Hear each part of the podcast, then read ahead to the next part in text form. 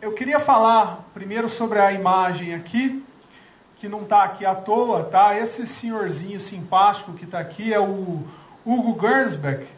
Em 1963, esse senhor inventou esse aparelho aqui, que é uma, uma televisão para uma pessoa egoísta, né, na verdade, porque só ele que poderia assistir, né? E hoje a gente vê um aparelho parecido com isso aí nos rostos de algumas pessoas. Né? Então a gente, ao final da, da nossa palestra, a gente vai ver que as coisas que ocorrem no passado, elas sempre vão servir de inspiração para o que a gente vai fazer no futuro. Né? Isso talvez, talvez não, isso não deu certo na época, mas hoje uma coisa parecida que a gente conhece, a gente vai ver depois, ou algumas pessoas já sabem o que é, isso virou febre, né? Esse Hugo também ele foi conhecido como a, a, a primeira pessoa a publicar histórias em quadrinhos de, de ficção científica nos Estados Unidos. Bom, nós vamos falar muito é, genericamente a respeito desses assuntos, né? Generalidades de propriedade intelectual, marca, patente, desenho industrial, indicação geográfica, programa de computador e o que é a busca de anterioridade. Ah, Para a gente poder demonstrar a importância da propriedade intelectual dentro do contexto educacional e o que ela pode nos auxiliar para concretizar os nossos projetos. Tá? E eu coloco notadamente, notadamente os TCCs, TGs, que é, é muito interessante. Ah, bom, generalidade. Ah, o que, que, é a propriedade intelectual? Tá? Ah, vou contar uma história que ocorreu há alguns anos atrás. Um fotógrafo da revista National Geographic chamado David Slater, ele estava com uma população de macacos na Indonésia e esse pessoal costuma chegar bem perto dos animais e tal para poder tirar as melhores fotos e etc. E ele estava bem pertinho dessa macaquinha aqui e ela retirou o equipamento que estava no pescoço dele, a, a máquina, e levou para o meio da selva. Uh, e depois de um tempo ele encontrou essa máquina dele uh, em algum lugar lá, conseguiu pegar essa máquina de volta e tinha mais de 3 mil fotos registradas nessa máquina. Né? Porque isso já é uma coisa digital, né? já não era aquele filme de 36 poses. Né? Essas fotos todas desfocadas, ruins e tal, e no meio dessas 3 mil fotos, essa pérola que foi chamada de selfie da macaca na época. Tá? Esse cara pegou essa foto e falou, cara, que coisa maravilhosa, né? olha que coisa bonita. Né? Ele pegou essa foto e essa foto foi utilizada ah, na, na próxima capa da revista National Geographic. Porém, outras publicações pegaram a mesma foto e começaram a utilizar em outras revistas, em sites e etc. Tá? O David ficou bravo com isso, né? Por quê? Porque ele falou, isso é a propriedade intelectual minha. Isso é minha propriedade. Entrou na justiça, inclusive, para proibir as pessoas de utilizarem. E aí eu pergunto para vocês, como será que os tribunais trataram essa questão? Será que a foto é do David ou é da macaca? Alguém tem alguma coisa que acha que ou não? Da macaca, né? Na verdade, pessoal, não é da macaca, mas também não é do David. Olha que coisa. Por quê? Porque segundo a Convenção da União de Paris, ao qual o Brasil faz parte, né, que, que foi um tratado, o primeiro tratado de, de propriedade intelectual que nós temos, diz que a propriedade intelectual se refere a criações do espírito humano. Opa, então até aí é do David. Né? Mas também aos direitos de proteção dos interesses dos criadores sobre suas criações. E aí eu pergunto, será que o David, claro, ele é humano, então eliminou a macaca, mas será que o David é criador? Gente, a macaca tomou o equipamento dele. Ele não fez uma tractana ali, com, colocou uma banana em cima para a macaquinha passar na frente e, e, e, e fazer com que ela apertasse um botão ali, ou sei lá. Não, ela tomou o equipamento e saiu a foto. Então a propriedade não é dela, não é nem da macaca, claro, e nem do David. Ela, é, ela está em domínio público. Ou seja, qualquer um de nós pode utilizar dessa imagem para colocar numa publicação, num site, não precisamos nem citar a fonte aí.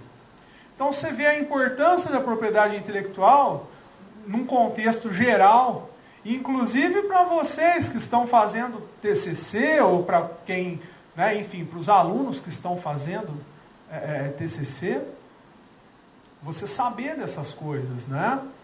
Então, a propriedade intelectual, criações do espírito humano relativa aos direitos de proteção dos interesses dos criadores sobre as suas obras, sobre as suas criações.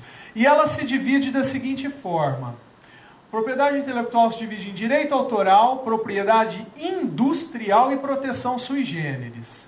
A autoral diz respeito aos direitos do autor, por exemplo, o autor, o compositor de uma música, o autor de uma determinada novela. Uh, os direitos conexos, já o direito do intérprete, o conexo é o direito do intérprete da música, porque nós podemos ter o compositor da música, o que no, ocorre normalmente é isso, né? Você tem a pessoa que compõe e você tem o intérprete. O intérprete também tem direito sobre a sua voz, sobre a sua interpretação daquela canção. E os programas de computador, por mais estranho que seja, o programa de computador não é patente, pessoal. Programa de computador é direito autoral. Por quê? Porque você está escrevendo algo numa linguagem que eu, por exemplo, não conheço, mas o pessoal relacionado a desenvolvimento de software conhece aquelas várias linguagens, né? então ele escreve aquilo. Tá? Ele tem um direito moral sobre aquilo lá. Então esses são a, a, a, os direitos autorais. E a propriedade industrial, que está na Lei 9.279 de 1996, diz respeito às marcas, às patentes, aos desenhos industriais. Marcas e patentes nós vamos falar um pouquinho mais aqui. O desenho industrial tem alguns exemplos também. Indicações geográficas e a repressão à concorrência desleal. Essa repressão à concorrência desleal diz respeito, por exemplo, aos segredos da indústria. Porque eu posso ter dentro da minha empresa segredos industriais ali que não estão patenteados, mas que, por uma relação de empregado-empregador, eu não posso passar para terceiros. Creio que alguns de vocês, ou funcionários, ou alunos, é, possam ter assinado algum instrumento, aí, algum contrato de confidencialidade. Não é? Que você tem que manter confidencialidade sobre determinados assuntos. Ah, na verdade, é, você não pode espetar o seu pendrive num computador de um chefe de departamento aí e copiar tudo que ele tem ali, mesmo que ele não tenha patenteado aquilo. Isso é crime. Está nessa, nesse capítulo 4, é o capítulo 4 da lei, se não me engano. Repressão à concorrência desleal. E a proteção sui generis, que ela é mais. É, é, é coisas mais específicas que vieram em três leis diferenciadas aí, que é a topografia de circuito integrado. Quer dizer, eu, eu posso proteger, pessoal, inclusive o desenho de um circuito integrado, o desenho de uma placa de computador, por exemplo. Né? Aquele desenho da placa, ele pode trazer uma melhor performance para o computador. O desenho do processador, né? os caminhos que se faz ali, pode trazer uma melhor performance. Eu posso proteger pela topografia de CI. Protejo também as cultivares, que é algo que, que no Brasil tem ganhado destaque, que é, por exemplo, uh, uh, se você tem uma planta nova que você descobriu essa nova planta, não vai caber proteção. Mas você pode desenvolver uma nova planta a partir das suas pesquisas. Né? Por exemplo, lá em Olambra, eu sei que tem muita gente em Olambra que protege novas variedades de tulipas ou de, de, de plantas em geral. Né? Ah, eu, eu, isso eu ouvi dizer, que até pouco tempo atrás a gente não tinha uma rosa azul. Se quisesse uma rosa azul, você tinha que pintá-la. Né? Me falaram, não sei se é verdade, me falaram que hoje você já tem o desenvolvimento de rosas que nascem azuis. Mas por quê? Pela intervenção humana. Então cabe a cultivares. E por último, a lei do conhecimento tradicional associado, que também é muito interessante, é, que diz respeito àquela, àquele conhecimento, aquele know-how de, por exemplo, comunidades quilombolas, comunidades indígenas, comunidades ribeirinhas. Muitas vezes, gente, um, um, um, um, remédio caseiro de uma que uma determinada comunidade detém o conhecimento faz muito mais efeito do que o remédio que você compra na farmácia, não é verdade?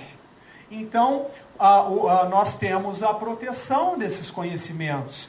Para um pesquisador poder utilizar algo relacionado ao conhecimento tradicional dentro do laboratório, ele tem que pedir permissão para aquela comunidade. E não precisa ser escrita, a própria lei fala, você pode ter um registro por vídeo, né, de uma intenção daquela comunidade, fala, não, nós deixamos sim e tal. Então é, é muito importante que se conheça isso, principalmente pesquisador. Mas nós não vamos falar de tudo isso aqui, senão vou ficar duas horas, né? É, e na prática, então, Rodrigo, como é que funciona isso? Então vamos dar um exemplo aqui, prático, num tênis, num calçado, tá? Uh, o que, que eu posso, por exemplo, proteger nesse tênis? O design desse tênis. Ora, o fabricante, ele contratou um, nós chamamos, eu sou francano, nós chamamos lá em Franca de modelista, né? Tem gente que não, não, não é modelista, é o designer. Tá bom, é o designer, então. Né? O cara contratou um designer que estudou para aquilo. Né? E ele desenvolveu, ele ficou lá, sei lá, um, dois, três dias, uma semana desenvolvendo este modelo com todos esses detalhes. Será que é justo a empresa colocar o, o tênis à venda na, na, nas lojas? Um concorrente qualquer compra um par, desmonta e copia igualzinho? Não é justo com aquele designer, principalmente, porque o trabalho dele vai ficar diluído ali, né? Então eu posso proteger o desenho industrial, eu posso de, de, é, é, é, proteger por patente de modelo de utilidade o solado. Aí eu não estou protegendo mais o design, a beleza do tênis o, segundo, como nós falamos, o aformoseamento, palavra feia, mas é, o aformoseamento do tênis, não, eu estou protegendo a função de, do solado, ou seja, ser mais é, é, é, é confortável para o usuário. Eu estou protegendo por patente função técnica. E eu estou protegendo por desenho industrial a beleza. Tá?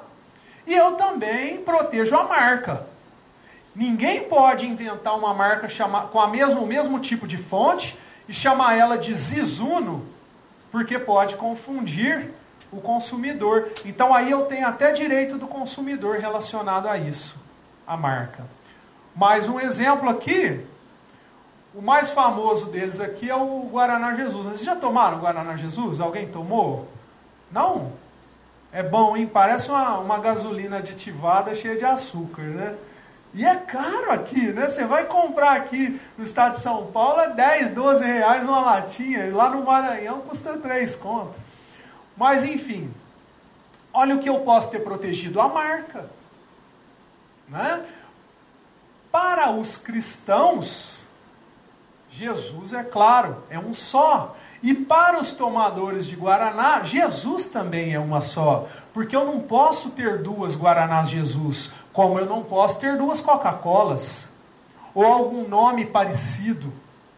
Para não confundir o consumidor.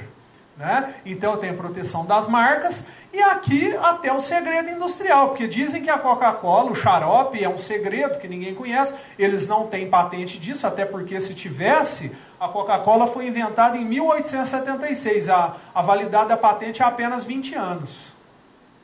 Tá? E a hora que a gente entrar eu vou falar por quê. Então ela tem um segredo ali. E os seus funcionários que têm acesso a esses segredos, não podem sair levando esses segredos para a concorrência ou para montar uma nova empresa. Tá?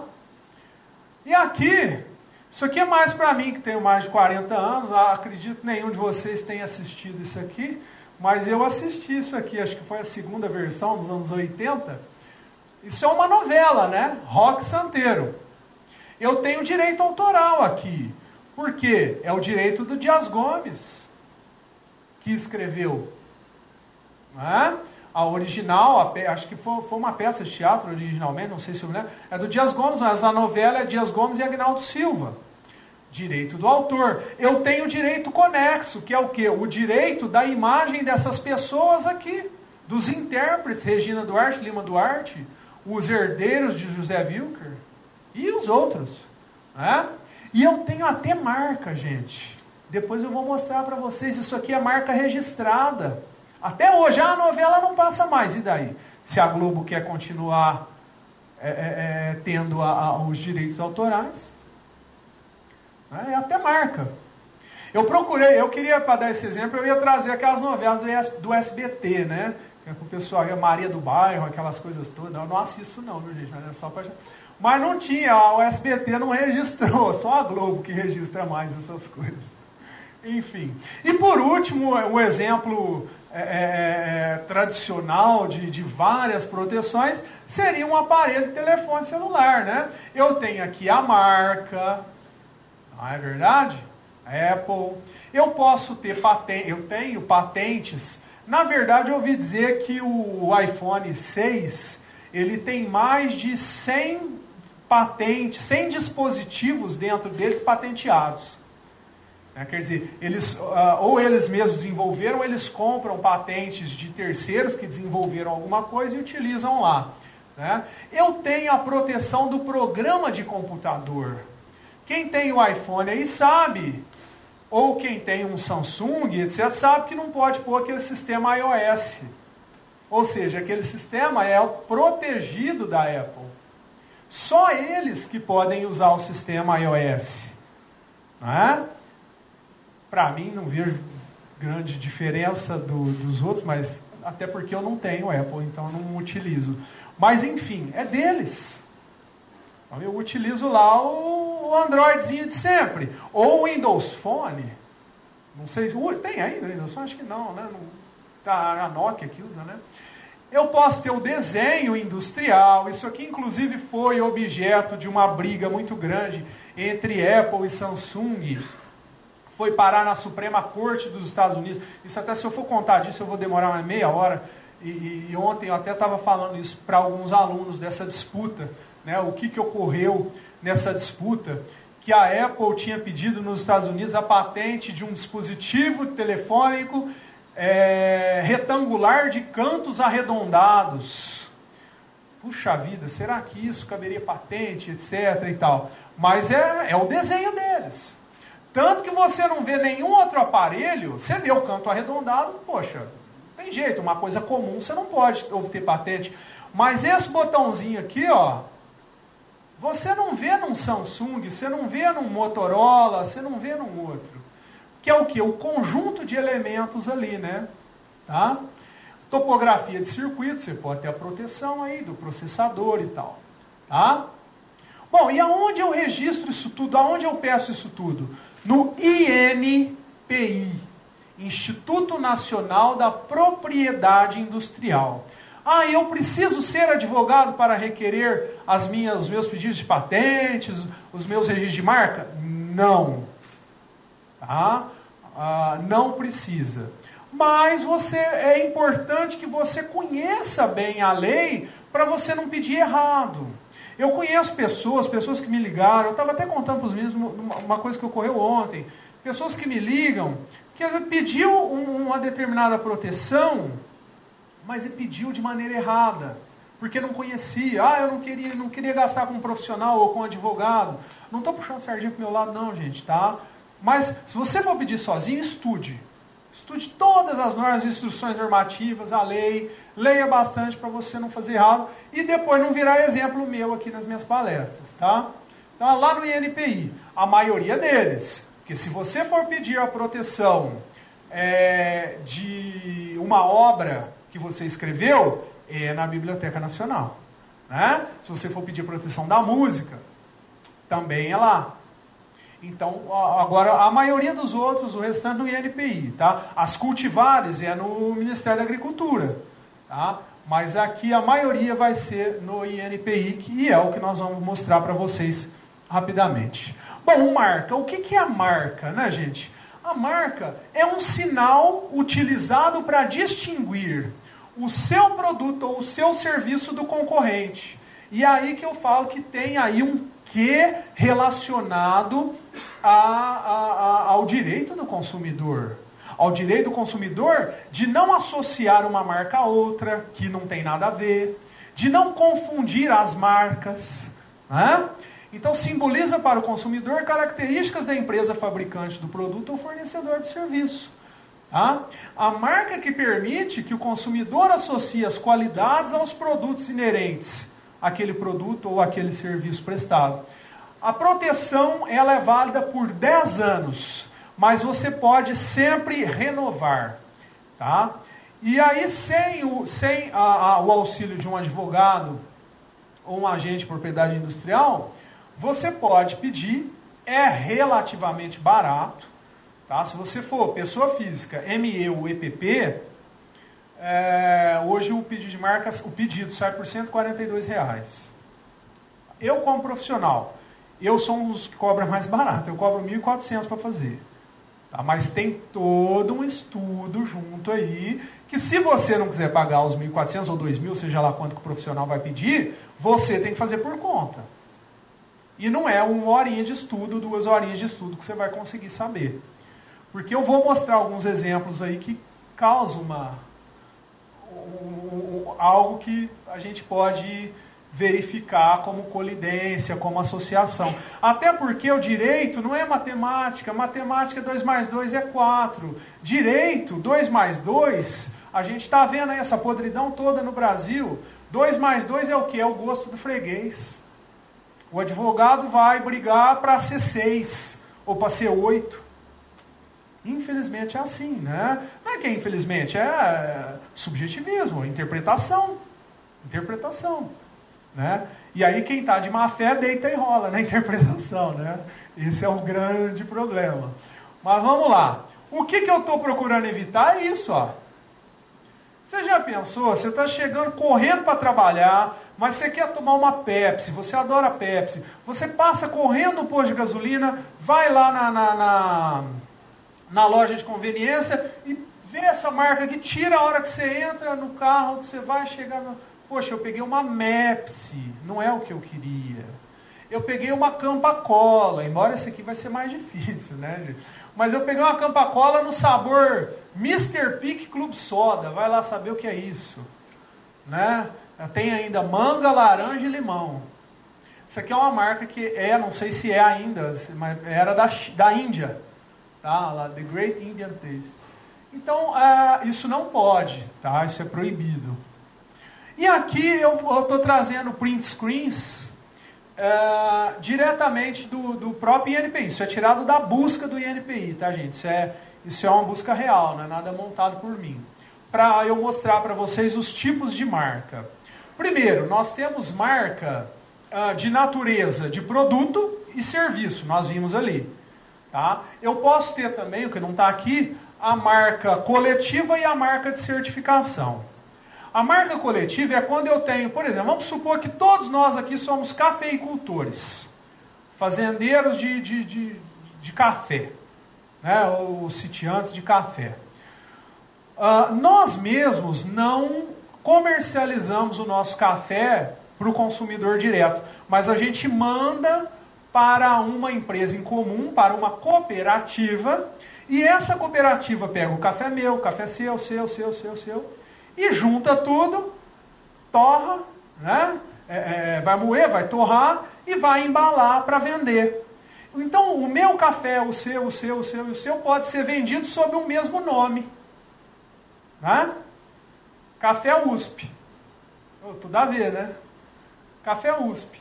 Tá, mas são vários produtores que se reuniram e vendem o café em torno de uma marca só.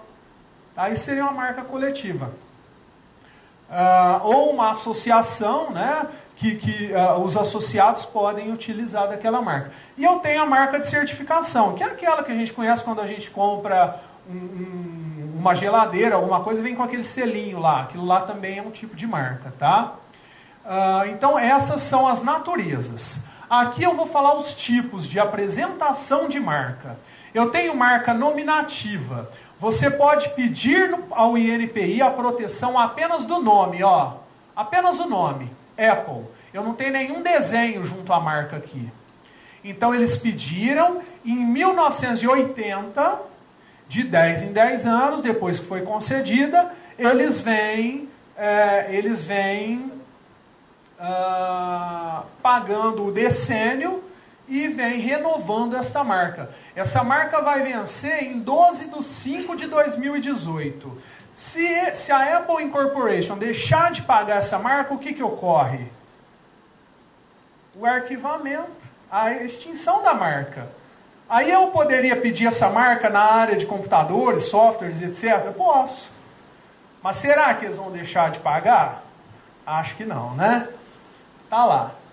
Tá? E eu tenho especificações aqui. Depois eu tenho a, a, o slide que vai mostrar as especificações de marca. Aqui, olha lá o Rock Santeiro, ó.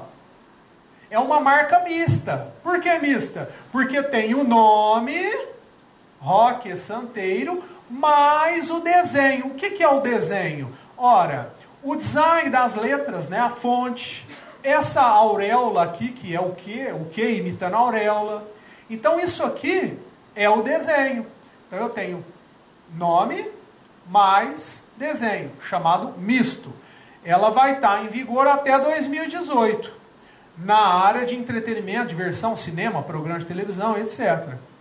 Tá? Se passar esse prazo aqui, eles não renovarem, só que aí eu vou ter o direito autoral no meio, porque isso aqui não é só um produto e tal, né? Mas enfim, aí.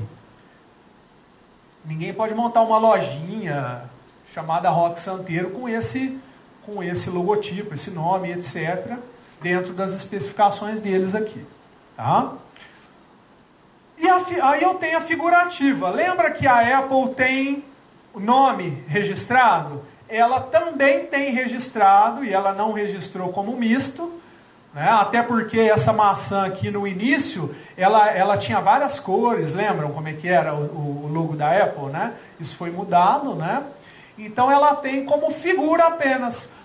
Aqui, ó, não tem nem nada escrito aqui no campo marca, ó. Tem apenas o titular, né, que é o dono, mas não tem nada escrito. Porém, só de olhar o símbolo eu já sei o que ele significa, né? Então tá lá. Essa está em vigor até 2025. A Apple costuma pedir registro até dos ícones dela como, como marca. Tá? Inclusive eles pediram o registro da marca Startup. Eu estranhei a hora que eu vi, opa, startup é uma palavra de uso geral e tal. Mas aí eles pedem numa especificação, uma, não é que a gente não vai poder mais usar o nome startup. Não, não é isso. Né? Tem, tem que ver dentro da especificação, para que, que ela pediu, no que, que ela pediu. Tá? Uh, e por último, o tipo mais bacana que eu acho que tem de marca é a tridimensional. É, por que mais bacana? Porque o, a própria embalagem ou o produto em si é a marca dele. É tão forte aquilo que a própria embalagem é a marca. Imagina para quem trabalha com, com, com marca, né? para quem trabalha com publicidade, com, com branding, eu acho que chama isso, né? Imagina o quão forte é. Alguém aqui, por exemplo, já quem já comeu o, aquele chocolate Toblerone? Algumas Só você, Toblerone? Só ele que é rico, viu, gente? Toblerone é caro pra caramba, é mais gostoso, né? Não, tô brincando, né? Gente, ele, ele é em forma de triângulo, né? Você já viu algum outro chocolate com o mesmo formato? Por quê? Porque é marca tridimensional. Você quer ver outro exemplo de chocolate? Aquele chocolate batom. Pô, ele é tão simples, é em forma de um bastão. Por que, que não tem outro igual, hein? Já viram outro igual? Não tem. Porque é marca tridimensional. Ah, um outro exemplo muito conhecido, a garrafa de vidro KS, que chama, a garrafa de vidro da Coca-Cola. Tá? Você sabia que aquela garrafa foi inspirada no, no formato da fruta cacau, quando ela foi feita em 1940 ou 1920, poucos ou 40, não me lembro. Eu fiz até, eu escrevi um artiguinho pequenininho sobre isso, mas ficou, foi, foi bacana, eu gostei muito de estudar sobre isso. E aquilo lá também é marca tridimensional. Por isso que você nunca vai ver a, sei lá, Guaraná Jabuti ou qualquer outra numa garrafa igualzinha da Coca-Cola.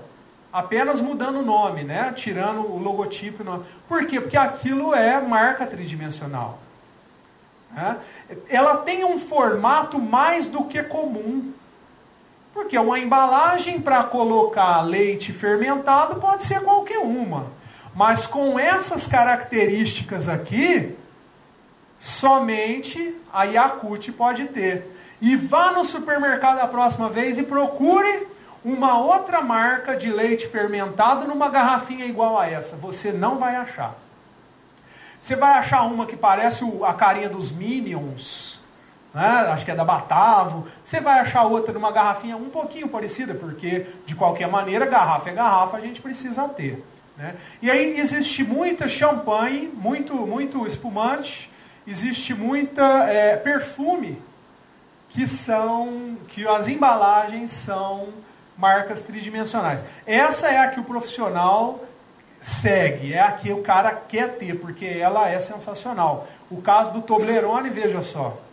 Ele não é caro só porque ele é mais gostoso. Tem muito chocolate gostoso também. Mas aquele formato é tradicionalíssimo, né? Aquilo é uma beleza. Então tá aí, ó. Tá? E aqui só para finalizar as marcas, algumas questões. Nós temos nas marcas o princípio da especialidade. Salvo, o direito tudo tem salvo, né? Tudo tem exceção, né? A exceção das marcas de alto renome, as marcas de alto renome elas são protegidas em todas as classificações, todas as especialidades. São 45 especialidades. A marca que é reconhecida como de alto renome, ela é protegida em todas. Ela faz um processo para pedir, é demorado e tal. Ela paga R$ 37.500 para fazer o pedido. Então não é uma coisa que todo mundo vai fazer. Uma delas, por exemplo, claro, Coca-Cola. Vocês já viram roupas com a marca Coca-Cola, não viram? Tênis e tal. Aquilo lá é licenciado. Aquilo lá tem que ser. É, é, a Coca-Cola tem que autorizar. Ou ela mesma poder fabricar. Agora, você nunca viu uma oficina mecânica chamada Coca-Cola. Por quê? Porque é proibido. Porque ah, pode ter em alguma, em alguma cidadezinha, tudo, sem que eles vejam, né? Ah, eu já vi, por exemplo, o Mac Ronaldo. Mac Ronaldo, num mas é uma cidadezinha, uma coisinha bem pequenininha. Se eles souberem, a pessoa tem que parar de usar. Então, a alto renome ela é protegida em todas as classes. Mas a Apple, por exemplo, não é alto renome. Tanto que eu tenho a proteção dessa Apple aqui, ó. O nome é o mesmo, ó. E as duas vivem em harmonia. Por quê? Porque cada uma tem uma classe especial. Essa aqui está na classe de computadores, softwares e assemelhados. E esse aqui, alguém conhece o que é esse aqui? É um motel. Gente, não tem como confundir o motel Apple com a Apple Computadores. Não tem como o sujeito tá com a namorada no carro, na frente da rodovia, de noite, escuro, passa em frente ao motel Apple, fala, ô oh, bem, olha aqui que legal. Ó, a uma loja da Apple, vamos lá comprar um iPhone para você. Poxa vida, será que ela vai se confundir? Né? É complicado, né? não tem como haver confusão. E aqui também não. Sorriso, o que, que a gente conhece? Pasta de dente? Pasta de dente? Eu sou mineiro, né? eu não sou mineiro, sou francano, quase mineiro. Eu falo pasta de dente, viu? Desculpa. Aqui é pasta de dente. Sabe o que, que é isso aqui? Farinha farinha de milho sorriso. também não se confunde, embora os dois vão na boca, né? mas não se confunde, então pode existir, a não ser que seja de alto renome. Além da Coca-Cola, nós temos umas 200 marcas de alto renome no Brasil. Dentre elas, Que Bom, Pirelli. Tá? Não pode ter uma loja de roupa chamada Pirelli, porque é alto renome. Não pode ter uma loja de roupa chamada Que Bom. Embora alguma outra cidadezinha possa ter, mas eles podem pleitear com que você deixe de utilizar, tá?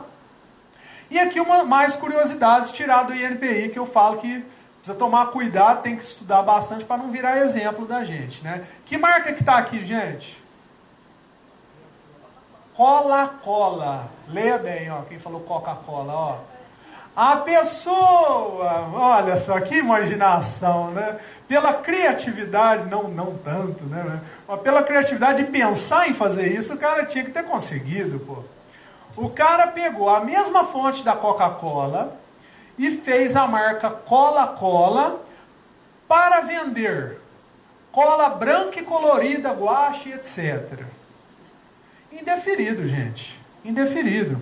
A própria Coca-Cola, The Coca-Cola Company entrou com oposição. Não dá, porque está vampirizando da, da, fonte da outra empresa. E a outra empresa ainda tem marca de alto renome em todas as áreas. Não é? Então, tá lá, indeferido. Procurador, olha lá, nem usou advogado, ó, o próprio. Situação arquivada. Temos um outro exemplo aqui. Essa aqui na área de bebidas, ó. Os caras Provável, aqui tem procurador, pessoal muito conhecido e tal. Provavelmente, creio que falaram para eles os riscos, mas falou, ó, você quer tentar, vamos tentar. Pedir não dói. Né? Olha o cara embebido, ele tentou cola, cola, com uma letra, com uma fonte totalmente diferente. Foi deferido? Não, mesmo assim foi indeferido. Por quê? Ah, Rodrigo, a fonte não tem nada a ver, tá? Mas eu não somente leio as marcas, eu falo. Se eu chegar para você, né, falar, Eduardo, vamos tomar Coca-Cola? Ele pode entender que é uma Coca-Cola e que eu não sei falar direito. Não é, gente? Então, indeferido também, tá? Tá lá, a marca reproduz ou imita os seguintes registros. Tá? Na verdade, isso aqui foi 2016, no final de 2016, a, a, a Coca-Cola ela foi, ela foi considerada é, alto renome agora há pouco tempo, né? Então eles colocavam aqui um, as várias classificações que a Coca-Cola tinha pedido, né? Agora para eles, uh, para o INPI indeferir uma marca assim, ela vai colocar um, apenas uma só, que é a Coca-Cola alto renome, tá? Tá lá, ó, bebidas e tal, sucos copy, ó. Então não dá. Não, não colou, né? Não colou, poderia ter colado. E aqui uns exemplos clássicos, viu? Olha que legal, ó. Gente, isso aqui, esse João Andante foi um TCC de quatro alunos, quatro alunos de curso técnico em administração de Minas Gerais.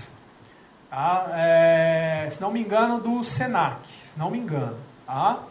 Quatro alunos. O que, que eles tem, tiveram que fazer como TCC? Olha, o TCC de vocês é fazer um plano de negócios. Então você vai fazer todo aquele calhamaço lá, um plano de negócios.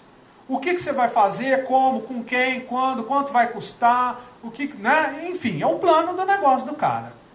E aí eles fizeram um plano de negócio relacionado a uma marca de cachaça. E colocaram o nome de João Andante. E fizeram esse logotipo. Quatro meninos, se não me engano, acho que três não tinham nem 18 anos quando eles formaram, porque é curso técnico, né? Não tinha nem 18 anos. Fizeram lá o negócio. Apresentaram o TCC, terminou e tal. Os meninos falaram assim: gente, vamos implementar a ideia? Pô, TCC não é feito para colocar na gaveta, gente. TCC ou é para você utilizar na prática ou para você apresentar como portfólio de currículo para um eventual empregador. Pelo menos eu acho isso e é o que eu falo para meus alunos. Legal. Implementaram a ideia. Foram lá numa cidade perto de Belo Horizonte, se não me engano, chamada é, Presidente Venceslau, acho que tem uma em São Paulo também, mas tem uma lá também em Minas. Começaram a comprar cachaça de alguns alambiques lá, colocaram em uma embalagem muito bonita, muito legal, muito bacana, né? fizeram todo um marketing em cima e começaram a vender. Esses meninos vendiam aí, sei lá, 20, 30, 30 a, a, a, cachaças, unidades de cachaça por mês. Né? E aí eles resolveram pedir o registro da marca João Andante. Quando eles pediram o registro, a Diageo, que é a dona da Johnny Walker, entrou com uma oposição e falou: opa, peraí, esses caras não podem ter esse registro. Eles estão vampirizando a minha marca, porque João e Johnny, ora, Johnny é o pequeno João, Joãozinho. Ah, e andante, será que tem alguma coisa a ver com Walker? Né? O cara que anda? Gente, tudo a ver. Aí os, e ainda mais ó, as perninhas, o cara andando, ó. Né? Esse aqui com a, com, com a imponência do, da cartola, o outro com o chapéu mineiro. Gente, é muito na cara, eu acho, né? A bengala e o. Sei, a trouxa. Poxa vida. Aí os meninos, na hora de que eles viram a oposição da Johnny Walker, eles fizeram uma manifestação, que você pode se manifestar. Eles escreveram assim: Eu copiando ele? Imagina! De jeito nenhum. A minha marca foi inspirada no Matuto Brasileiro. A minha marca foi inspirada no Jeca Tatu do Monteiro Lobato. E fez uma dissertação ali. Gente, os caras do INPI, os analistas do INPI, eles entraram nessa, uh, nesses argumentos e deram a autorização de uso para João Andante. Não, realmente, é um matuto brasileiro. Quem que vai confundir uísque com cachaça? Mas não é só isso que entra aí, né? São outras coisas nós vamos falar. Tá, depois que foi deferido, o que, que a Diageo, dona da Johnny Walker, fez? entrou com recurso ao presidente do INPI. Quer dizer, é o último recurso antes de se entrar na justiça mesmo. No meio disso tudo, um repórter, da, um articulista, da Folha de São Paulo, descobriu a história e escreveu um artigo chamado Davi contra Golias. Quer dizer, o pequeno contra o grandão. Tipo assim, pô, o que, que a Diageo quer? Deixa esses meninos em paz Após o artigo, Folha de São Paulo, provavelmente foi lido por muita gente. De 30, 20, 30 litros de cachaça que eles vendiam por mês, eles passaram a vender 2 mil, 3 mil. Quer dizer, tudo que eles queriam era o quê? Ficar conhecido. Eu tenho, eu ganhei, eu liguei pro, pro menino que chama Gabriel, um deles. Eu liguei pro menino, eu conversei com ele na época. E ele me deu uma cachaça de presente, tá lá em casa. Né? É muito bonita, tal. Inclusive é, ela tá com um problema porque evapora essas coisas, ela já está mais da metade para baixo, né? E, e, eu andei vendo, sabe quanto custa essa cachaça hoje? 72 reais. Tá? É o preço de uísque mesmo, né? é o preço de uísque. Mas aí o que, que aconteceu? O presidente do INPI ele reviu, a, ele teve que rever a, aquela condição e ele falou: olha, tudo bem, o consumidor pode não confundir uma com a outra, mas ele pode associar que João Andante seja uma cachaça da mesma empresa que fabrica o Johnny Walker, que é o exemplo aqui de baixo. Então, indefiro agora, em instância de recurso, a marca. Só que os meninos já eram conhecidos, eles já estavam vendendo cachaça pra caramba. O que, que eles fizeram? Ah, é assim? Então tá. Então, o João tá pegando, né? Por causa do Johnny. Vamos tirar o João? Tirou o João. Bom, tudo bem, mas continua. Então vamos fazer o seguinte: vamos tirar as perninhas dele. Essa é a marca deles agora, registrada legalmente. E eles continuam vendendo e muito bem a cachaça deles e ganhando o seu dinheiro muito bem. Ah, até porque os meninos eram empregados de empresas, todos eles, eles tocam o negócio. Tá? Eles estão fazendo a vida deles através de um TCC, de um plano de negócios, que teve toda essa história, essa reviravolta no meio aí, e a marca é essa. Ah, eu não preciso das botinas para vender o João Andante. Eu, o Andante. Eu não preciso do João para vender cachaça. Tá lá, ó. Estão aí vivendo. Outra história, que essa não sei se deu muito bem, é sempre mineiro, né, gente? Tô, mineiro é esperto demais, né? Todo mundo conhece o China Inbox, né? Aí vem um sujeito lá em Minas e lançou o Y Inbox, comida mineira. A China Inbox ficou louca. Os caras copiaram inclusive a caixa, o tamanho da caixa, até essa bandeirola aqui onde vai o logotipo, os caras copiaram, gente. Né? Você vê que aqui parece um triângulozinho, aqui é um losango. Enfim, você vê que copiou o que nós chamamos de trade dress, né? Da outra marca. Ah, mas não vai confundir. Como é que eu vou confundir comida chinesa com comida mineira? Não tem como confundir macarrão frito com, com tocinho, com, né?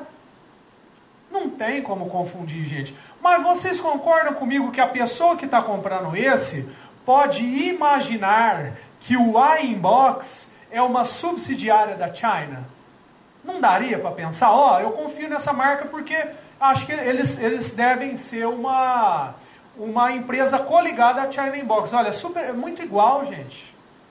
E aí o iInbox é, não foi autorizado a utilizar isso tudo. Inclusive essa aí foi parar na justiça, tá? E eu andei pesquisando, o inbox parece que não existe mais. Mas esses aqui se deram bem. Hein? Esses aqui, moleque de 18 anos, menino. Os meninos. Muito legal saber que o TCC deles virou isso aí. Tá? Ah, agora o que nos interessa mais também, a patente. O que, que é a patente, pessoal?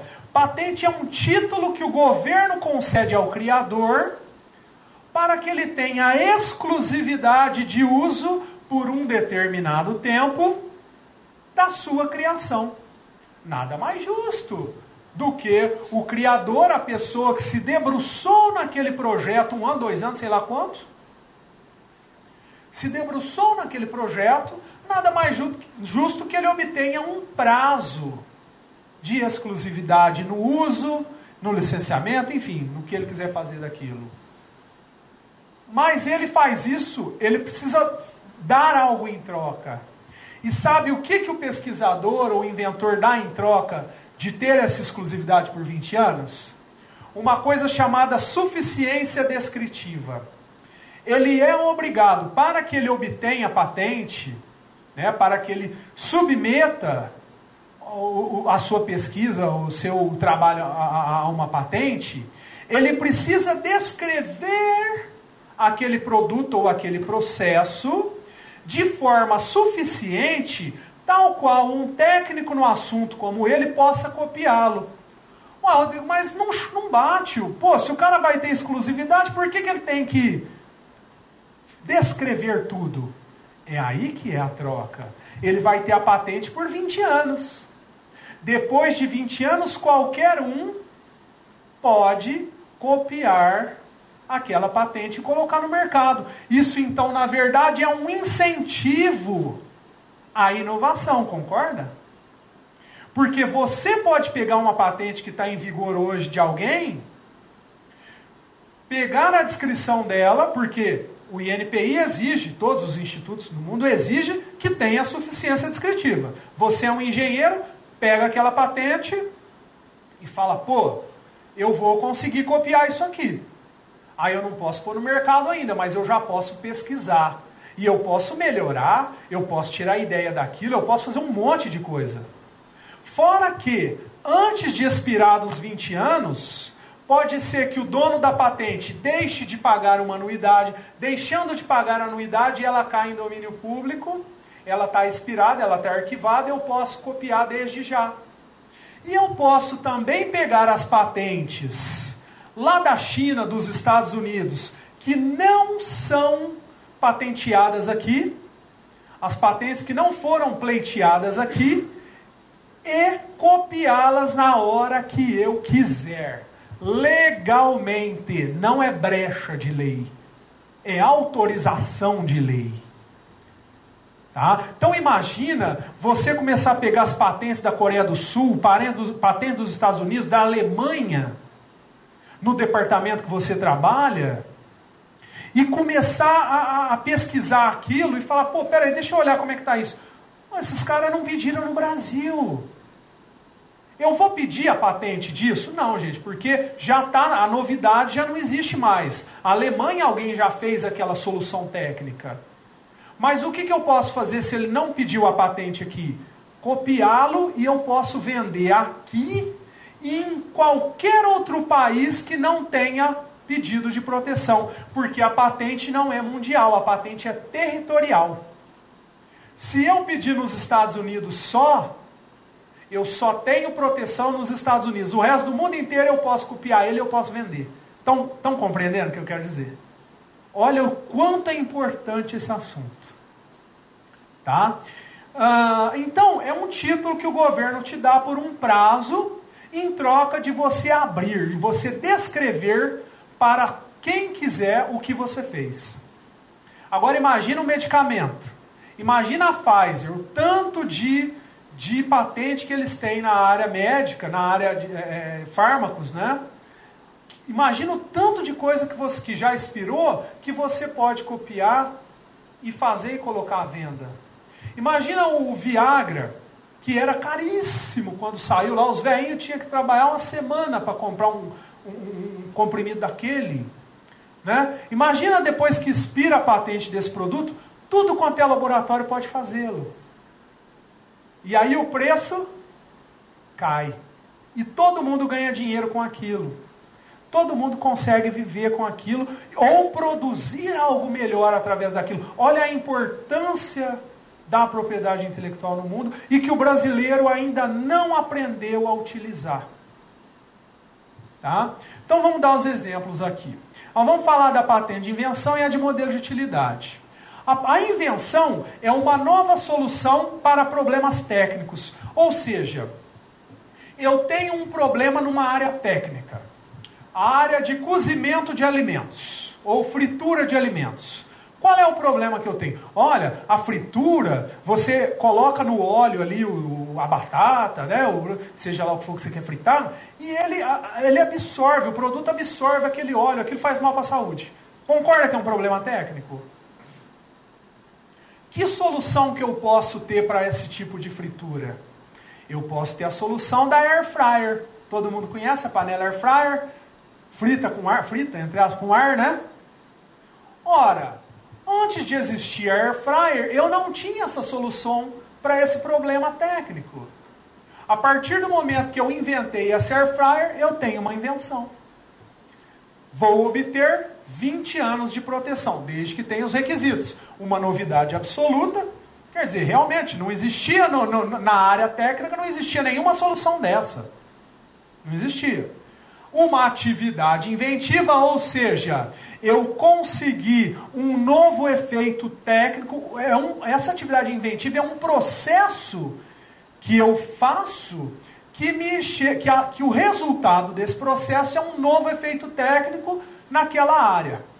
Tá? Algo absolutamente novo. E suscetível de aplicação industrial, quer dizer, algo que eu posso industrializar, que eu posso fabricar. Tá? Então tem o requisito para conseguir 20 anos de proteção. Maravilha.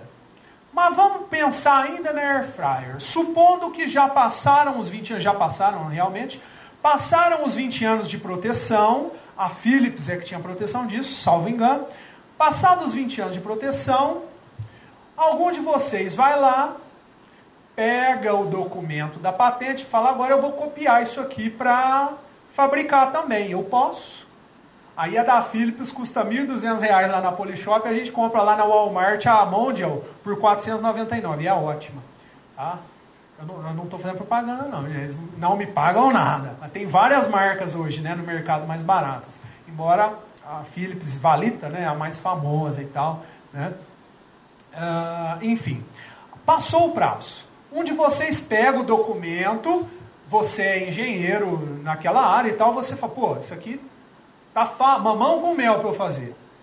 pega a receita, né? Vamos supor, é uma receita, né, não deixa de ser uma receita, e fabrica o negócio ali. Só que aí você percebe que você pode melhorar um dispositivo ali dentro que vai potencializar a air fryer. Será que você pode pedir uma nova patente? Pode. Apenas da sua melhora técnica. Aí já não é mais patente de invenção. Aí já é patente de modelo de utilidade. É o aprimoramento de um produto já existente. Enquanto esta patente aqui tem proteção de 20 anos, esta outra aqui tem a proteção de 15 anos, porque é a proteção só da melhora. Mas aquela antiga, todo mundo pode copiar e fazer igual? Sim. Você vai ter apenas a proteção da melhoria funcional aquilo que você melhorou. Se um outro, outras, outras empresas copiarem aquela anterior, todo mundo pode fazer. Então, mais uma vez, nós já vamos falar dessa senhora, mais uma vez, olha a importância da patente. Você pode copiar aquilo que não, tá, não está patenteado no seu país e vender legalmente. Você pode copiar aquilo que já expirou o prazo no teu país e vender legalmente e você pode melhorar aquilo que já existe e pedir uma nova patente de 15 anos em cima da melhora, apenas da melhora. Compreenderam? Gente, estratégia pura. As grandes empresas, o xodó delas é isso. Grandes empresas, o xodó delas é isso. O Brasil é Bosch, é IBM, é a, é a 3M, enfim. Tá? Então aqui também foi retirado de um, foi um print screen de busca, tá? O que, que eu busquei lá? Eu busquei uma trava de bicicleta. Tá? Então aqui achei essa trava de bicicleta, que é uma trava no próprio quadro da bicicleta. Tá? É uma patente que veio da Holanda. Quer dizer, os caras pediram na Holanda primeiro e dentro do prazo pediram em vários outros países, dentre eles o Brasil. A princípio, eu não posso utilizar isso aqui, posso? Não, porque estaria patenteado, não é? Mas se eu analisar aqui, ó, não sei, não sei, não sei se vocês vão conseguir ver aqui. Acho que não, mas eu vou falar. Se eu analisar aqui, eu vi que a última anuidade paga dessa patente, desse pedido de patente, que ele não tinha sido visto ainda, foi no ano de 2007. Se, última, se, a última anuidade que ele pagou foi em 2007, esta patente está arquivada. E se eu sou fabricante de bicicleta aqui no Brasil, eu posso pegar este documento, ler o documento, você veja que aqui é só o resumo. Depois você vai pegar aqui, tem umas 20 páginas explicando tintim por tintim como é que faz isso. Ler o documento, interpretar o documento e fazer uma igual e vender aqui no Brasil. Por que, que eu posso? Antes de passar os 20 anos. Por quê? O cara deixou de pagar, está arquivado. Olha a importância das empresas e das universidades se utilizarem desses documentos. Você não precisa inventar, gente. Está inventado. É só copiar legalmente. 20 anos teria se tivesse pago e se tivesse sido concedida, né?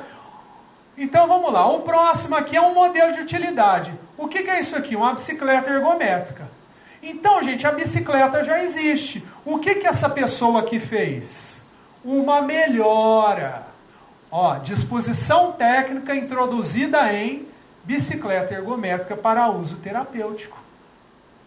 Ela pegou a bicicleta ergométrica que já existe, adaptou algo aqui relativo a uma função terapêutica para quem precisa, enfim, para fazer um, um, trabalho de fisioterapia nela, pelo, aqui ela é manual, né? Ela fez uma melhora funcional nessa bicicleta ergométrica e aí foi concedida para ela, essa está concedida, uma patente de modelo de utilidade de 15 anos. Ela pediu em 2007. 15 anos depois para frente vai terminar o que? 2022, não é isso? Então, eu posso até observar isso aqui, eu posso levar isso aqui para o meu laboratório aqui, copiar, sem vender, sem doar, sem nada. Eu posso fazer testes com ela. Isso, é, isso a lei autoriza, tá, gente? Mas eu não posso vender, doar e dar prejuízo para a dona da patente, tá? Porque, olha só, ela está pagando foi concedido e ela continua pagando as anuidades, né? A última que ela pagou foi 3 de 3 de 2017. Então, todo ano ela vem pagando as anuidades aí. Essa eu vou poder copiar e sair vendendo? Ainda não.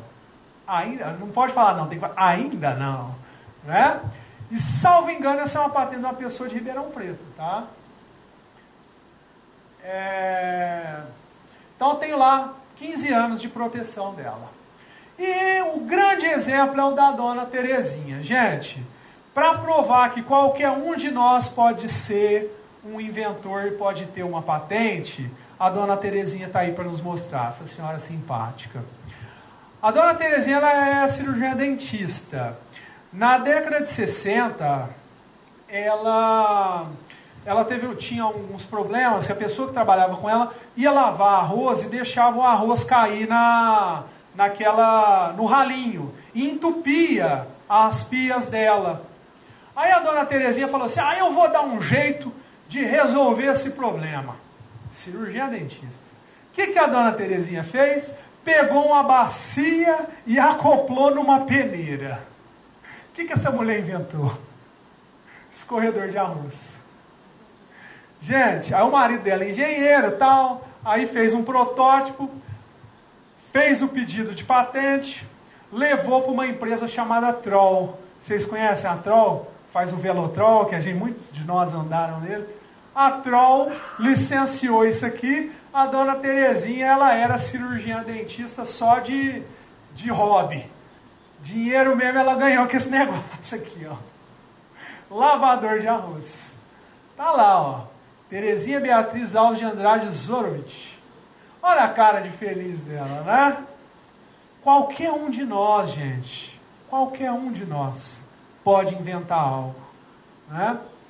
E aí, um cara dito espertão, lembra que eu falei no negócio da air fryer? Olha, acabou, não precisa nem acabar, mas vamos supor, expirou o prazo da patente. Ah, tá bom, beleza. Eu posso pegar agora e tentar melhorar, não posso? Olha o que, um sujeito fez em 2007, ó. Jorge Fernandes. Olha o que, que o Jorge fez. Ele pegou o escorredor de arroz da dona Terezinha, que já tinha expirado a patente, leu, não precisava nem, acho que não precisa nem ler a descrição dela. Né? Pegou lá a patente dela, e adaptou aqui um, uma canaleta. Para quê? Sei lá, essa canaleta pode servir para escorrer a água, porque às vezes quando a pessoa vai lavar o arroz, a água vai escorrendo tudo na pia ali. O cara pôs a canaleta para quê? Ah, essa canaleta pode ser colocada na cuba ali, para a água não escorrer na pia, escorre na, na, né, no, no, no, mármore ali, né, escorre já direto ali no, no, no ralo, né? Sei lá para quê. Mas o cara fez uma diferença, não é uma diferença? Pode ser considerada uma melhoria técnica? Sim. Então o cara pôs a canaleta, é, inclinou o escorredor a 45 graus para dar uma diferença maior também, e foi lá e pediu a patente.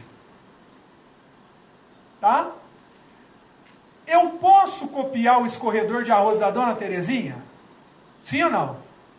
Posso. Já expirou faz tempo.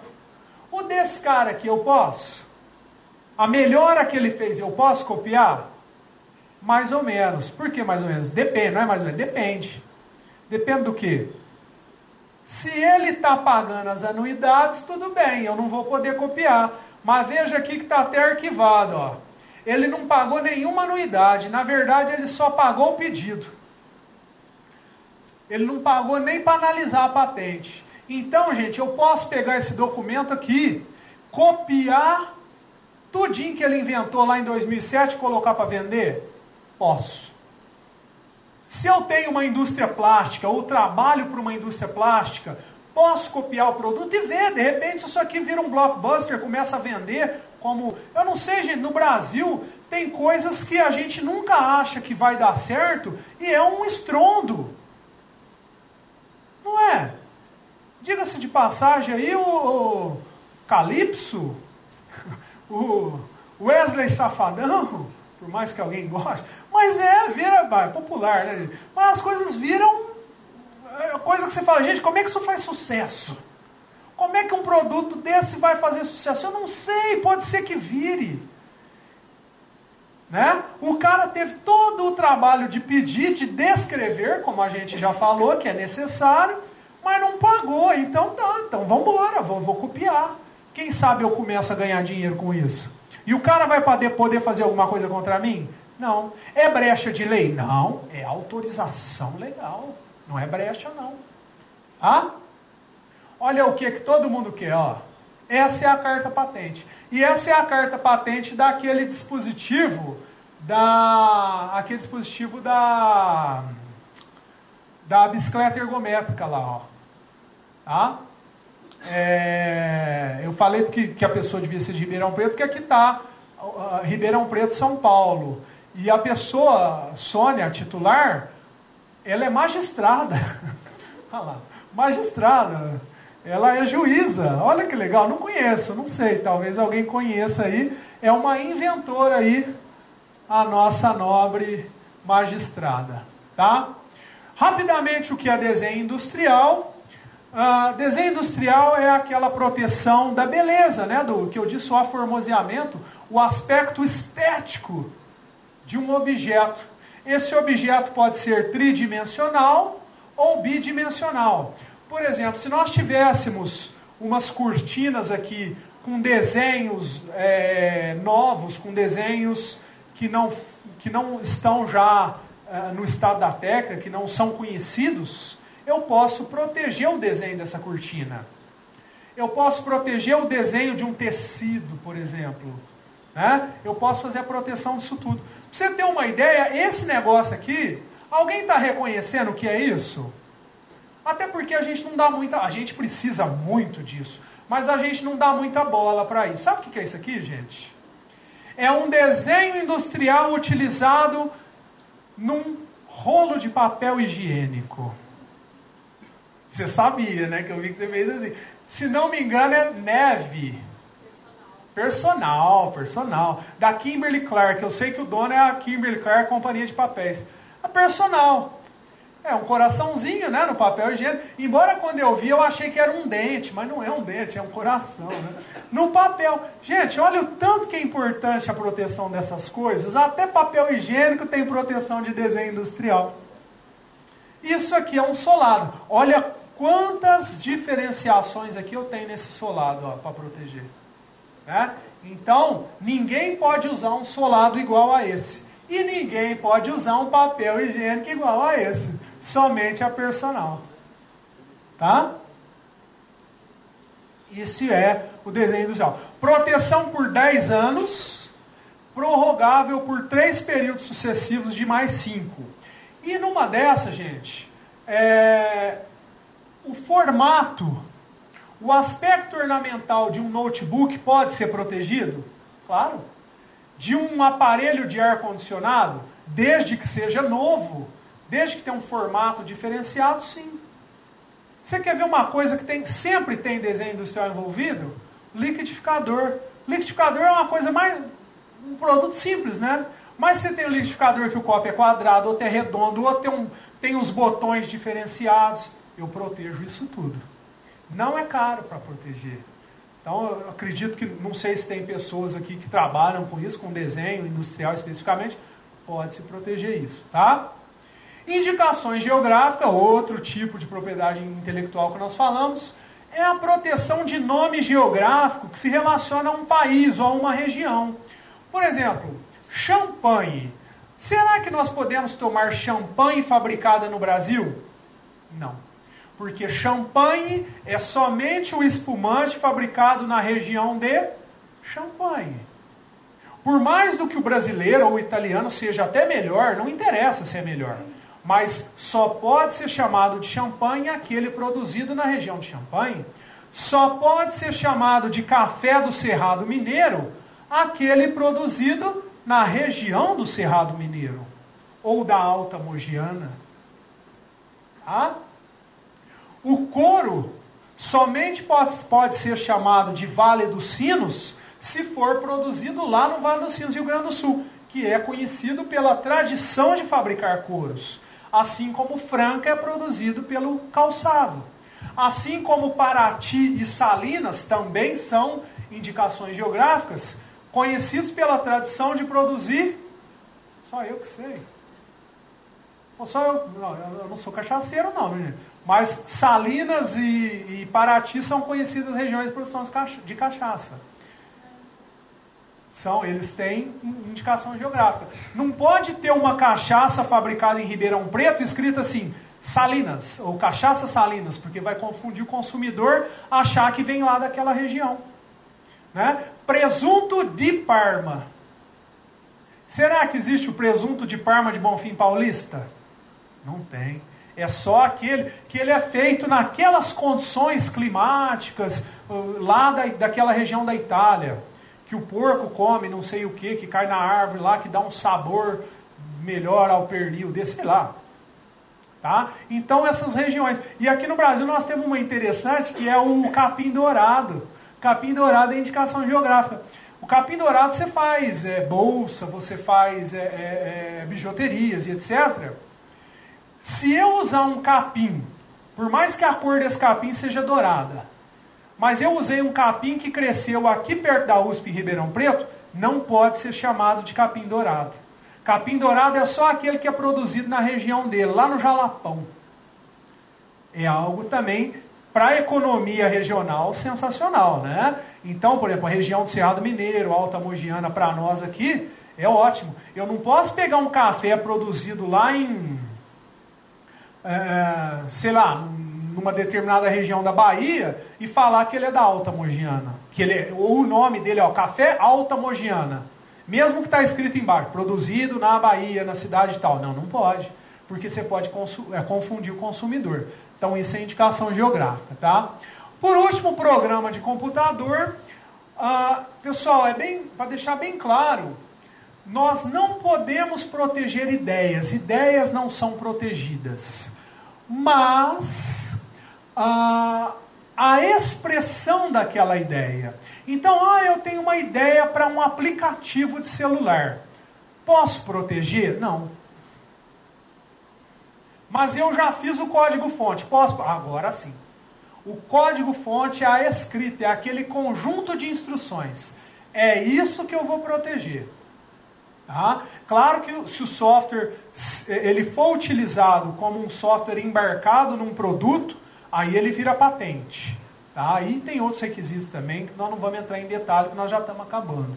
Tá? Mas eu não protejo ideia, eu protejo o código-fonte do software. Tá? E aí eu tenho um exemplo muito legal aqui, que é de uma associação ligada, se não me engano, à Universidade Federal do Paraná se não me engano, ela é, ela é ligada a uma, a uma universidade federal. Não lembro qual, é, qual delas, tá?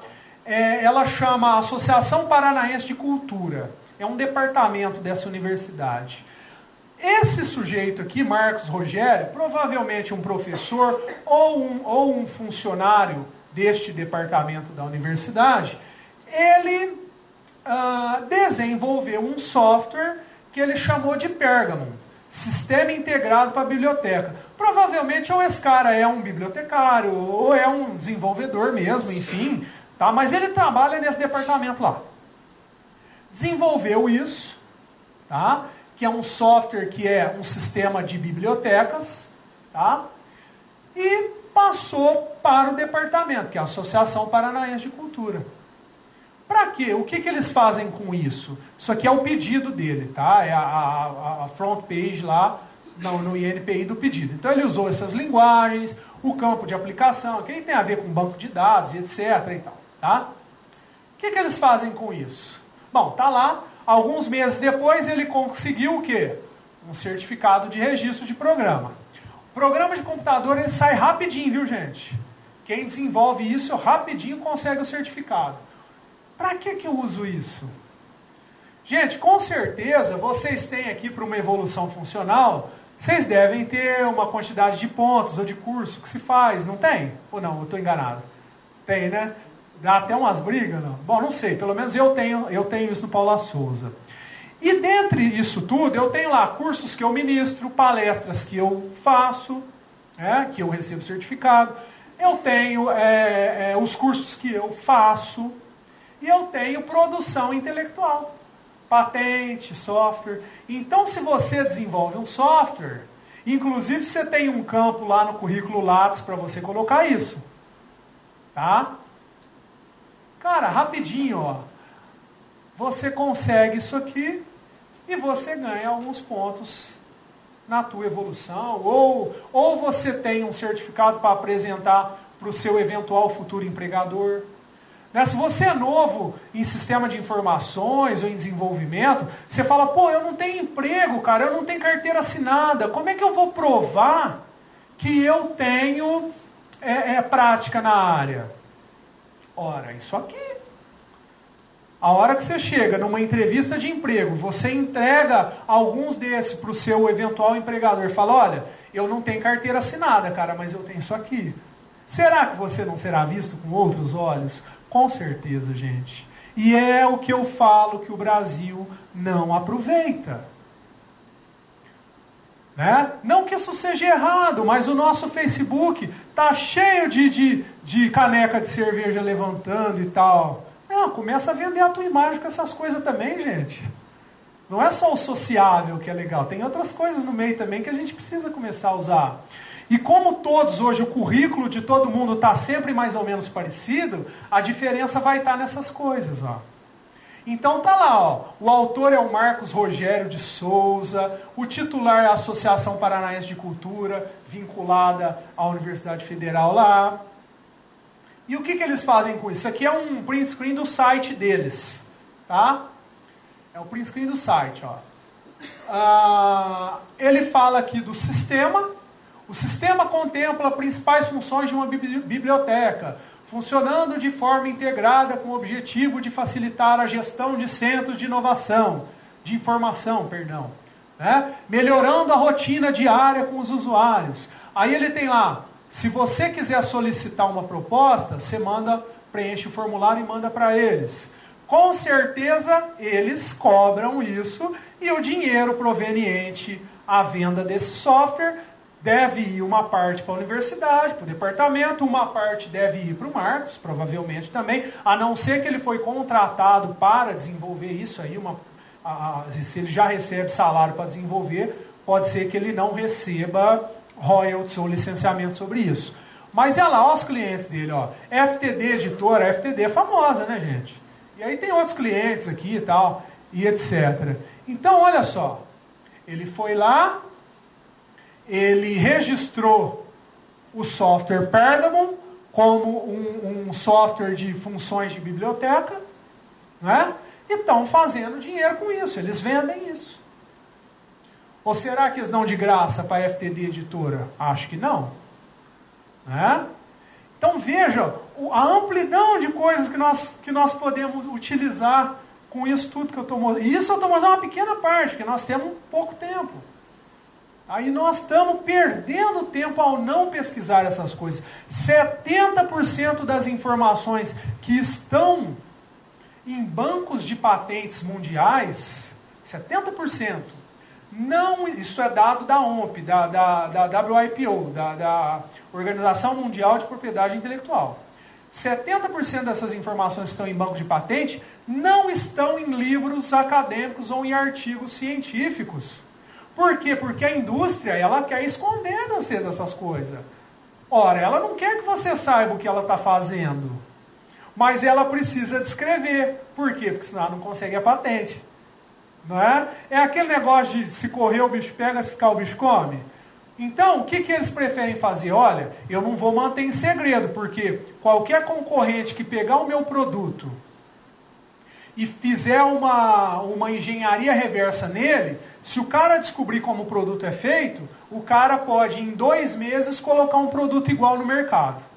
Já se eu pedir patente, mesmo eu tendo a obrigatoriedade de descrevê-la, eu posso ter até 20 anos de proteção. Então eu prefiro ter 20 anos do que não ter nada. Não é verdade? Então eles, eles são obrigados a patentear, entre aspas, né? A não ser aquilo que o cara fala, não, isso aqui é estratégico, isso aqui é know-how, isso aqui ninguém vai descobrir como é que é feito. Vamos manter em segredo. Mas a maioria não tem mais jeito, gente. A maioria a gente consegue descobrir. 70% dessas informações só estão lá. Claro que a teoria é importantíssima, os livros de teoria são, primeiro lugar são eles. Mas às vezes você precisa de um estímulo para poder seguir adiante com a sua invenção, com a sua ideia, com a sua criação. O estímulo está aí nesses 70% que você não acha no livro acadêmico. Tá? Para acabar, é, nós vamos falar um pouquinho de busca de anterioridade. Um exemplo muito legal disso. O que, que é a busca de anterioridade? É eu pesquisar né, determinado produto ou processo em banco de patente mundial. É eu querer pesquisar aquela área científica nos bancos de patente. Ó, oh, deixa eu ver quem é o maior inventor em tal área. Na área de cozimento a vapor. Ou de cozimento a ar, né? Deixa eu ver quem é o maior inventor na, na nessa área de uma determinada, de uma, de, de numa determinada área de engenharia, nanotecnologia. Deixa eu ver quem mais pede patente nisso. E deixa eu ver quais são as novidades desse mercado. Porque essas novidades não vai estar no livro. Essas novidades vão estar no banco de patente. Que é o quê? Que é o que vai para o mercado. Não é? Então, tá lá, o objetivo é o quê? Buscar invenções é, relacionadas a determinados desenvolvimentos. Para quê? Para verificar se a minha criação já existe. Mas é só isso? Não. Eu posso ainda entrar em contatos com informações né, que não constam nesses artigos e eu posso ainda aplicar essas informações para incrementar as minhas próprias criações. E ver aquelas que estão em domínio público. Que é todas essas coisas que eu tenho falado desde o início da palestra. Então é muito importante essa busca de anterioridade. E aqui eu mostro para vocês o exemplo que é a patente original, a patente pedida da cápsula do Nespresso. Você manja? Nespresso? Aquela cápsulazinha que você joga ali, que o George Clooney vende para vocês. Baratinha. Essa patente foi pedida em 1992. Eu falei que o prazo é de 20. 92, 2002. O que, que ocorreu em 2012? Um monte de gente que pegou esse documento aqui, foi lá e copiou esse negócio, ora. Né? E aí eu, dou, eu conto o caso para vocês do Luca Cafés Especiais é um pessoal de Curitiba que já trabalha com café há um bom tempo. Souberam que estava para expirar. Então vamos supor, esse pessoal vendia café em grãos lá, ou para cooperativa, ou enfim, né, para a indústria de café. Então quanto custa uma, uma saca de café? 200, 300 reais. Esse pessoal, ao invés de continuar fazendo isso, o que, que eles fizeram ao descobrir isso? Opa, por que, que a gente não faz o nosso café torre, é, é para torrar, é, para moer, pra, enfim. E pegar umas graminhas desse café, colocar numa cápsulazinha dessa e vender com o nosso nome. Ah, já que vai expirar a patente, então pegaram a, o documento, deram na mão de um engenheiro, falou, desenvolve um protótipo para mim, o cara desenvolveu. Ó, como é que eu fabrico isso? Vamos fabricar uma máquina para fazer isso? Vamos, tal. E deixar lá. Quando expirou a patente da Nestlé, eles colocaram no mercado Luca Cafés Especiais com um preço bem mais atrativo do que o da Nestlé. Hoje eles têm lojas em shoppings. Igual tem loja, Nespresso também tem loja, né? Mas eles têm loja deles, da Luca. Eles vendem via internet. Salvo engano, eles até exportam isso. Né? Não sei se já eram pessoas de muitas posses quando fizeram, mas se não eram, se tornaram. Pode ter certeza. E se já eram, ganharam mais dinheiro ainda e puderam é, empregar mais pessoas, enfim, girar a economia desse país. Então, olha que exemplo bacana. E aí não é só eles, né, gente? Depois deles vieram um monte, né? Agora você tem cápsula compatível de tudo quanto é marca, né? Olha lá, 92. Essa é a, a cápsula aqui. Aqui é, a, é o processo de extrair. Esse processo também foi pedido junto em 92. o processo também caiu, né? Porque aqui é o seguinte, me parece que é um, pelo que eu entendi aqui, é, entra a água por, pelo orifício ali e ela faz uma pressão forte ali, depois estoura aquele lacre, aí sai o café, né? Então tá lá, isso também já foi, já está expirado.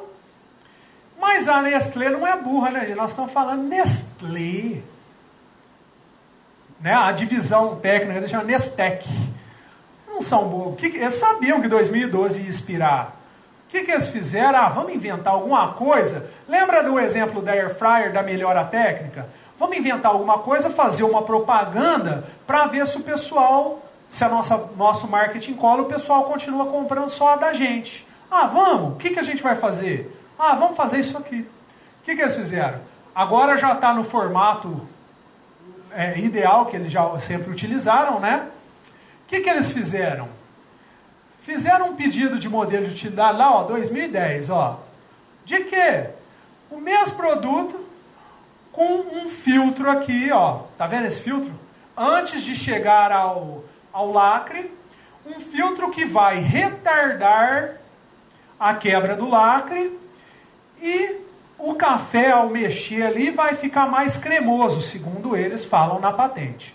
Vai ficar mais cremoso né? vai dar mais cremosidade. Pedir isso aqui. Tá?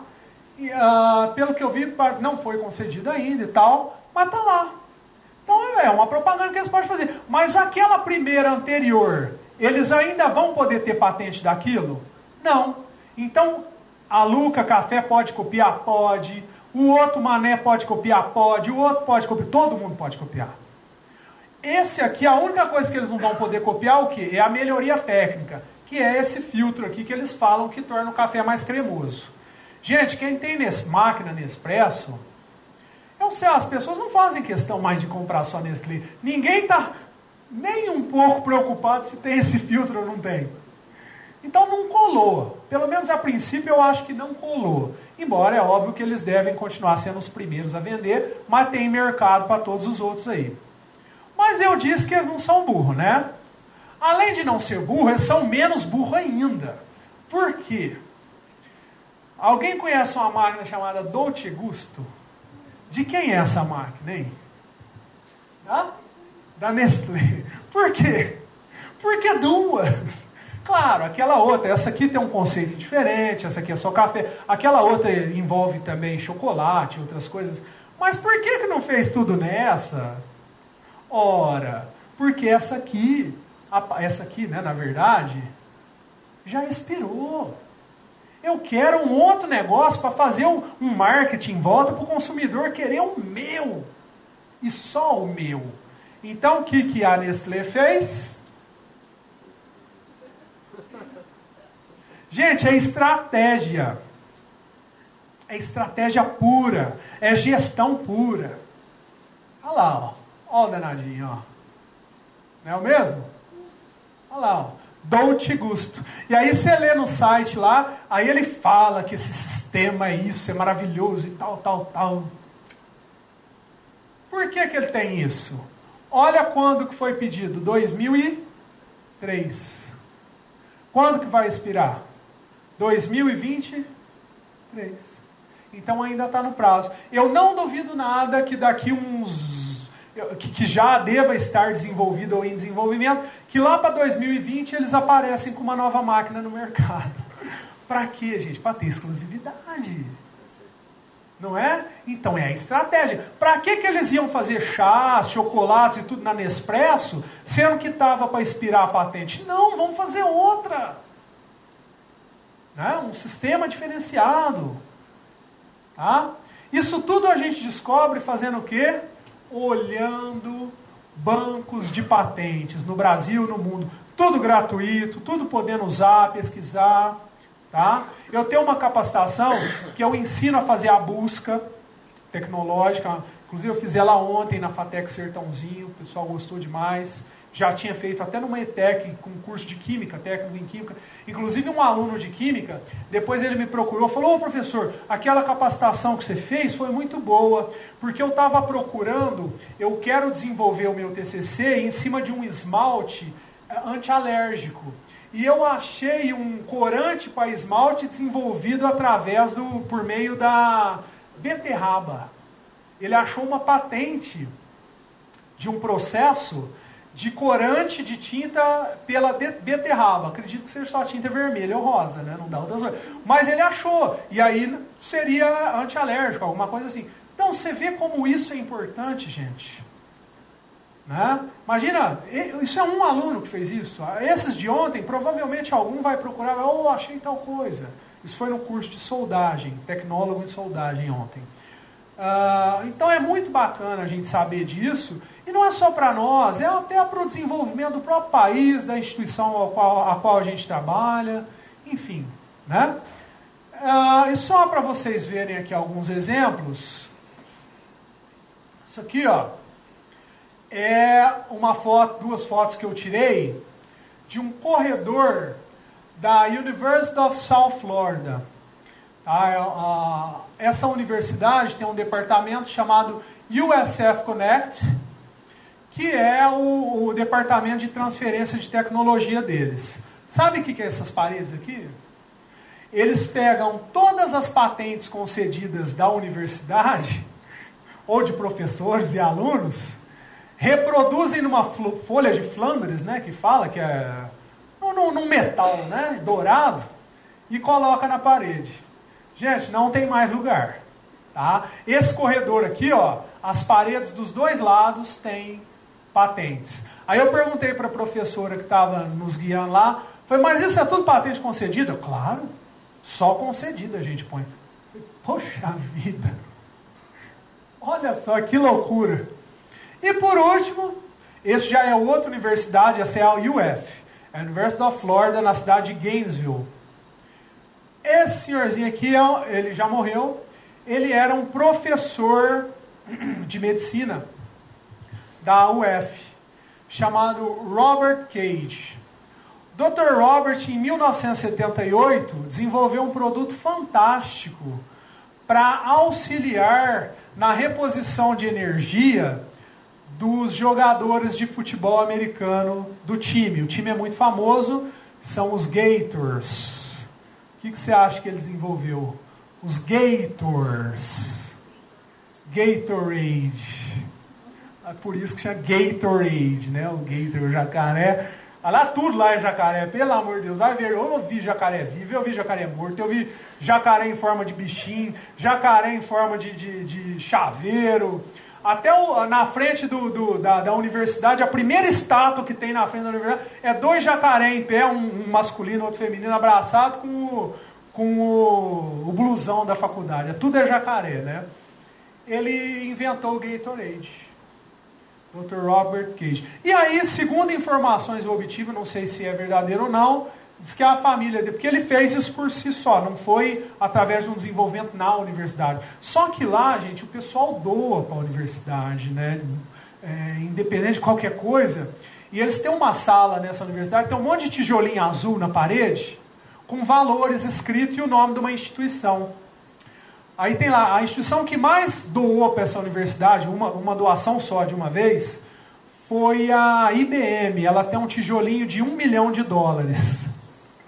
Ah, lá em cima. E aí tem tijolinho de meio milhão, de cem mil e etc. na parede. E no chão também tem tijolinho. Mas aí é o tijolinho de 10 dólares, de 50 dólares. Mas é imenso, é uma praça, esses tijolinhos. O nome da pessoa e o valor doado. Para quê? Não sei, gente. É diferente. A relação empresa-universidade lá é diferente da nossa, né? E segundo eu ouvi falar, ele, esse Robert Cage, ele é nome de, de, tudo quanto é auditório lá, tudo igual aqui, nós temos vários, né? Departamentos, ele é nome de um monte de coisa lá, esse homem, né? É, diz que a família dele doa uma porcentagem mensal do, do licenciamento do Gatorade, Gatorade é vendido no mundo inteiro, para eles lá. Diz que dá em torno de um milhão e meio por mês. É o que me falaram, não sei se é verdade. Né? a, agora a empresa em si, que fez uma doação única de uma vez, que mais doou para isso foi a IBM. Né? Temos também lá a Texas Instruments. A Texas, a Texas Instruments tem um laboratório lá dentro. Né? Coisa que nós, temos aqui no Brasil, mas é, são esporádicos aqui, né? Uma coisa meio. Lá você ia pensar que no meio de uma cidade chamada Gainesville, lá no centrão da Flórida, que eu nunca imaginei que existia antes de ir lá, né? Até então eu só conhecia, eu sabia de Orlando, e conheci que eu estive lá antes disso, Orlando e Miami e Boca Raton. E vai eu saber que bem lá no meião tem essa universidade sensacional. E vários brasileiros estudando lá, inclusive. Muitos agora, infelizmente, não estão mais, porque cessou né, a questão do Ciência Sem Fronteira.